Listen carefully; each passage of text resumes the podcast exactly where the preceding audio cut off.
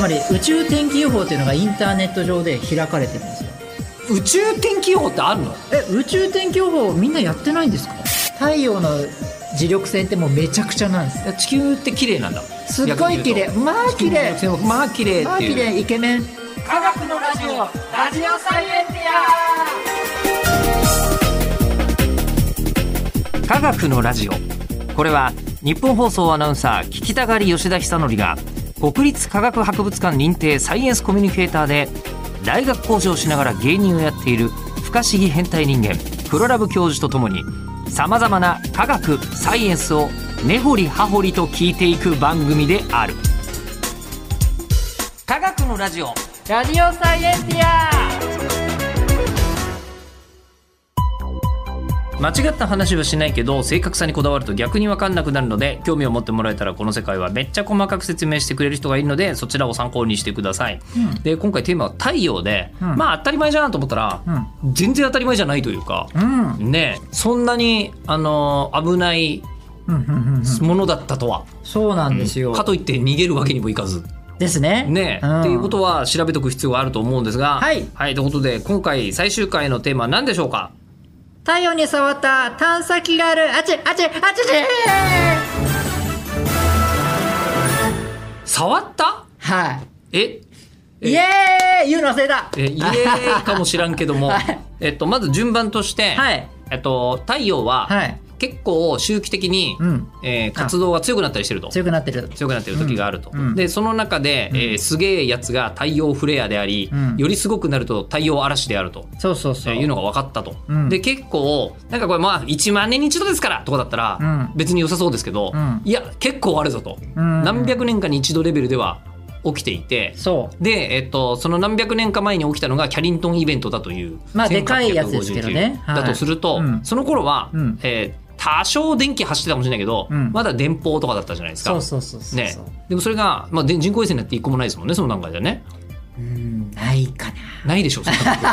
って、なええでないような時じゃないですか、はいでも今2023年ですよ、はい2023年、もうすごい無数のスタジオなんてどんだけ電線あると思ってるんですか本当だ機械だらけだ機械だらけですよ 本当だで機械だらけだしもう地球上にネットは張り巡らされていいるしやー本当そうですね送電網も張り巡らされまくってるわけでしょプナンしかないですよ機械があんまりないのいやはこれプランネットつながるのよこれこれちょっと前の回と かじゃあ影響があるうん聞いていただければはいいいと思いますが、まあはいプランの人はただネット使えなくなっても全然平気だと思うあそうなんですかでも我々は平気じゃないは我々は多分平気ではない、と買うと考えると、はいいこんなに地球上が、うんうんえっと、電気ネットワークとかだらけになった時代に、うん太陽フレアがでっかいやつが、うんすげえの来たなってのはまだないってことでしょ多分いうんそうです多ねないですね来たらえれえことじゃんいやもうね電気のネットワークで対応しますよこっちは電気のネットワークではいつまり宇宙天気予報っていうのがインターネット上で開かれてるんですよあもうそんなだそうそう今日はうんその対策の話だったんですけど、そうそうそうえっと宇宙天気予報ってあるのえ宇宙天気予報みんなやってないんですかいやあの関東地方の天気ぐらいしか見ないですね え、うん、うん、あのー私あの宇宙天気予報ってちょっと調べていただくとえ出るの出ます出えます誰でも見られるの誰でも見れますし天気予報あ本当だある私あらユーザーなんでちゃんとあの M クラスの太陽光があの必ず毎日来ますそうなんですか太陽光のあやばい M クラスの来るんだって M クラス M クラス太陽活動は、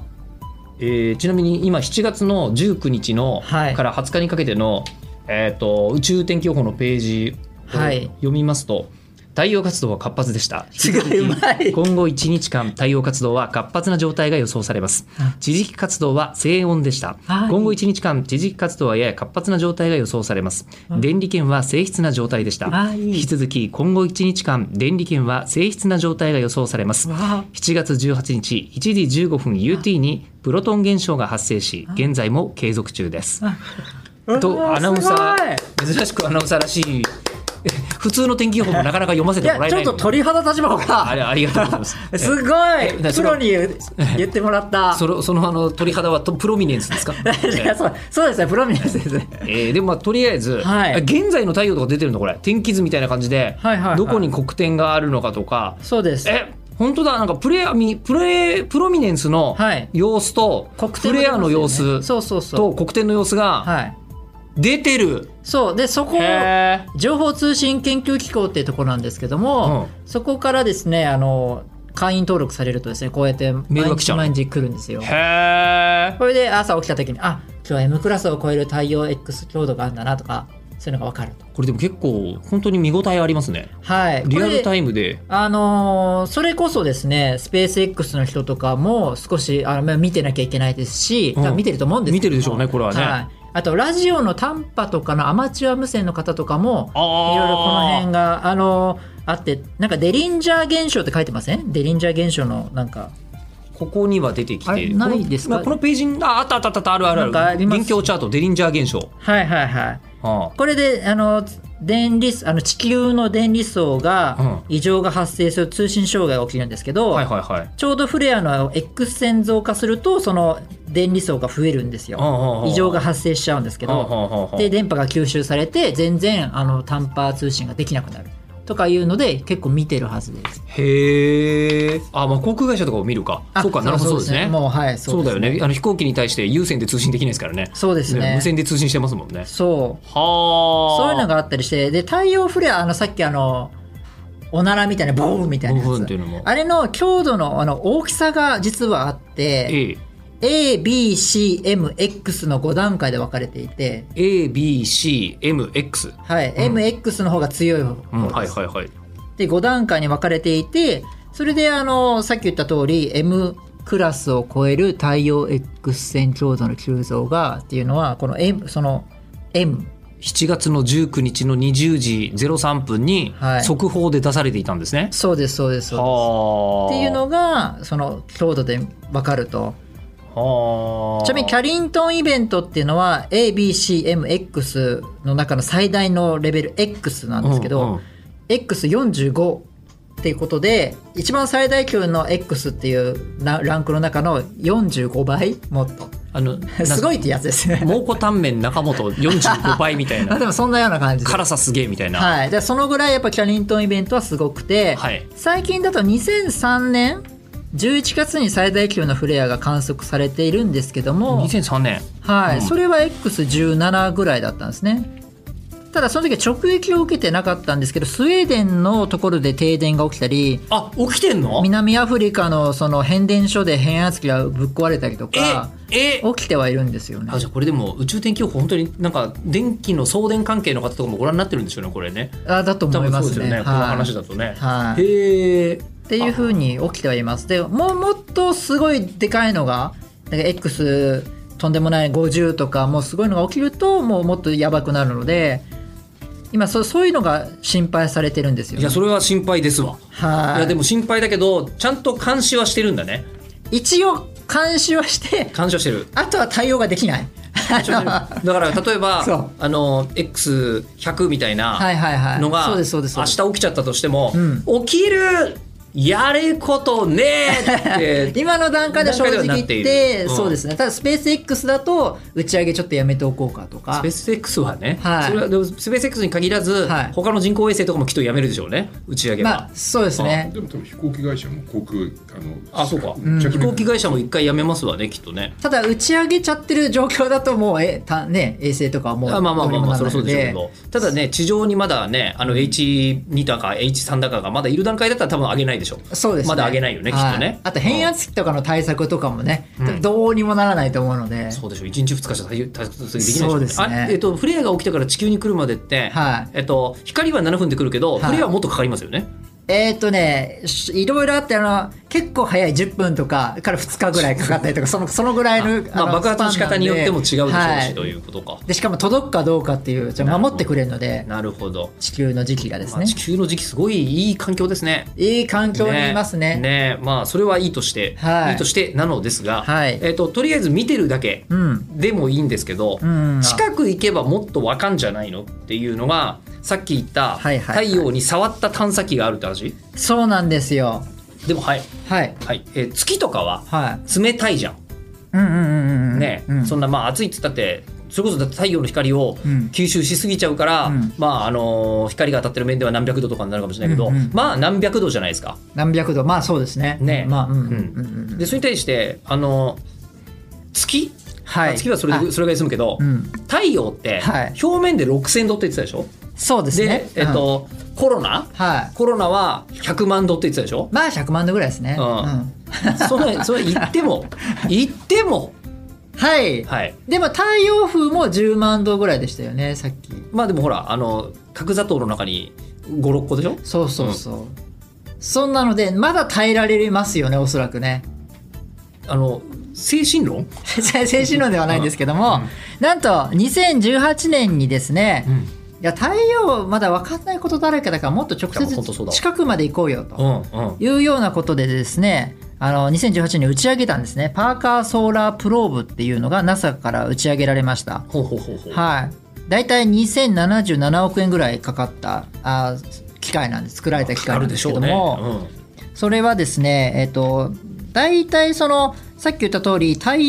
陽に近づくんですけどもすげえ高温ですけど宇宙は真空ですし、んうん熱を伝えるための粒子はかなり低密度なので、うんうんまあいくらかなり近づいても1400度ぐらいらしいんですよねどこら辺まで近づいて710万キロメートルぐらいまで近づきたいなと思ってます太陽まで710万キロメートルはいかなり近いこ感じなんですけど、これは相当近いんですけどそれの時には大体1400度ぐらいだってことは計算で分かったんですね太その位置は7万そそう7万も1000うキロメートルぐらいのところはいうんそれだとしたらなんとか耐えられるシステムを作ろうじゃないかとほうほうほうほういうことでものすごくなんだろうな太陽に向かって防防御するシールド、うんもうかなり厳重にして、2枚のカーボン板で挟まれた炭素フォームって言って、そのシールドの裏側300度ぐらいまで冷える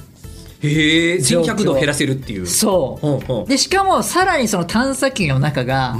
30度ぐらいにまでにしかしならないえすごくないですすかごいいやもうねいつもだから最近夏太陽に向かってこう日傘さしてるんですよ僕うんパーカーソーラープローブの気持ちで歩いてるんですよ僕いつもああパーカーソーラープローブすごいなみたいな感じでえっと、あな たは、えっと、地球か伝わってらますち太陽から地球までの距離、はいえーですから、あの7万キロどころじゃないですよね。じゃないですけど、ないですよねでもいつも理系の男子は多分そういうやついると思いますよでもそれぐらいパーカーソーラーグロプローブはの気持ちいでろんなこと頑張ってでもそなんかそんなすごい構造を作り、はいでやっぱりいろんなセンサーとか積んでるわけですよね。うセンサーはまあ意外と普通だったりするんですけどもこうレアメタルでを使ってニオブっていうのがあって、はいそれあんまり熱をこう伝え強いやつなんですねうん、それにこうなんだろうサファイア製のケーブルチューブを使ってこういかに熱をこう遮断するかみたいな、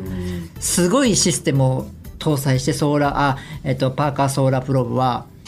日々頑張ってます、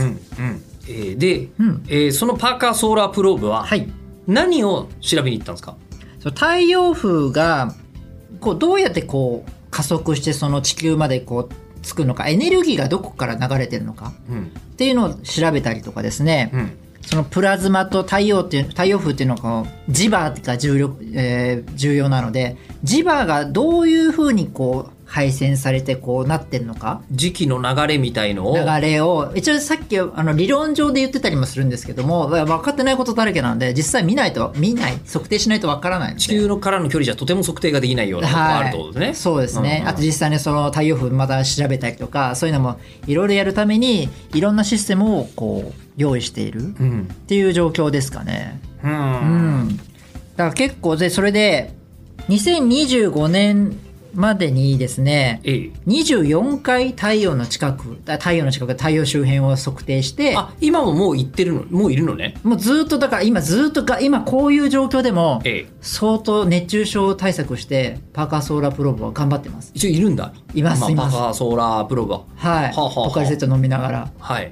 はい 熱中症にならないようにしながら機械は壊れないで、うん維持したまま、うんでかなり近づいてるのであその太陽に触れてるっていう触れ込みで今ニュースになってたりするんですよね。まあ表面まで7万キロまでいったらもうさ触って撫でてるようなもんだと。もそうですあのガスなのでああああどこまなのでどこまでが表面っていうとちょっと難しいなるほ状ど況なんですよね。ってことはもうあれは触ってると言っていいだろうと。そうですガスだもんねねと。ただもう一個ヨーロッパでソーラーオービタっていうまた太陽の近くまでをあの測定する探査機を打ち上げてるんですよへえ。 2020年にあら。それはちょっと NASA と、あのもうちょっと力を入れてソーラーオービタ作ったんですけどこれはですね確か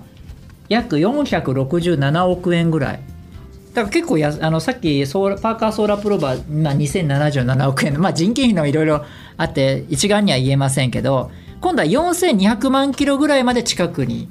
い行くような、 4200万キロはい、500度ぐらいに与だいえぶられる違いますね、はいじゃあソーラーオービターの方がやっぱりすごいんだねあじゃないやじゃないあのパそうーカーソーラーブロプローブの方がすごいんだねそうだから憧れはソーラーあパーカーソーラーなんですけどなるほど僕の方まはあまあでもねそれでもうだいぶ地球よりは近いわけだから、はい分かることはいっぱいあるだろうしでこっちの方が観測機が結構いっぱい種類が多くてですね、うんでもうより、えっといっぱい写真を撮ろうとあのさっき言った CME ですねコロナ質量放出うんこのやつですねあれを写真撮ったりとかもうすでにやってたりしますしうんそういうのをやりながら今どんどんどんどんその2機を使って撮影したり研究を今どんどん加速しているっていうのが今の状況です。日本はやってないですか、日本はですね日の出っていうあの探査機があってですね、うんあれがあの太陽観測のあの日の出っていうんですけどもすごい成果を出していてほうあのさっき言ったもうろ太陽の表面は6000度でコロナは100万度っていうこう謎の、謎だらけのやつなんですけどこれが何でなのかっていうのをいろんな説があってそれは高画質で超高画質で撮ったんですよこのコロナの黒点のところを写真撮ってどうな、うんうんうん実際どうなってんだろうと、そういうのでいろいろ調べてみるとですねあの黒点の中にもいろいろまあ細かいなんか流れを発見したんですね熱の流れですかあ熱というか黒点の中にさらに何かがあるんだそうああのあそれが目が良すぎて、はいはい細かくこう動いてることが分かったんですよほくろもよく見ると黒いだけじゃねえぞそうみたいそなうそことが分かったわけですかうはい、はあはあはあはあでそうしてい研究者さんっていうのはちょっと複雑なんですけど表面太陽の表面から出てる磁場がまあ揺れることで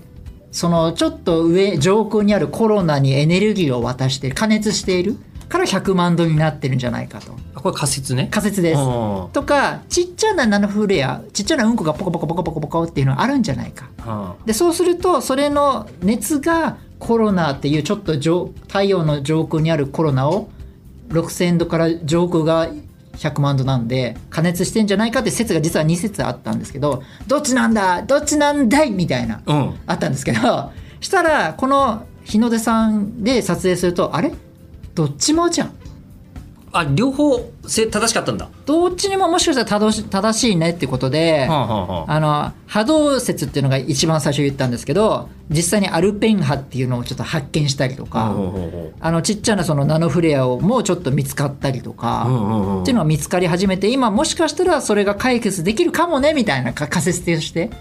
どっちもの有有力で100万度になってんじゃないかみたいなのがだんだん分かり始めてるぐらい。それが、えっと、日本が日の出を打ち上げたのがはい、あの日の出打ち上げたのは2006年なんですけども、はいはいもうそれのおかげで、まあ、でも最近分かったぐらいですかねそのこの研究が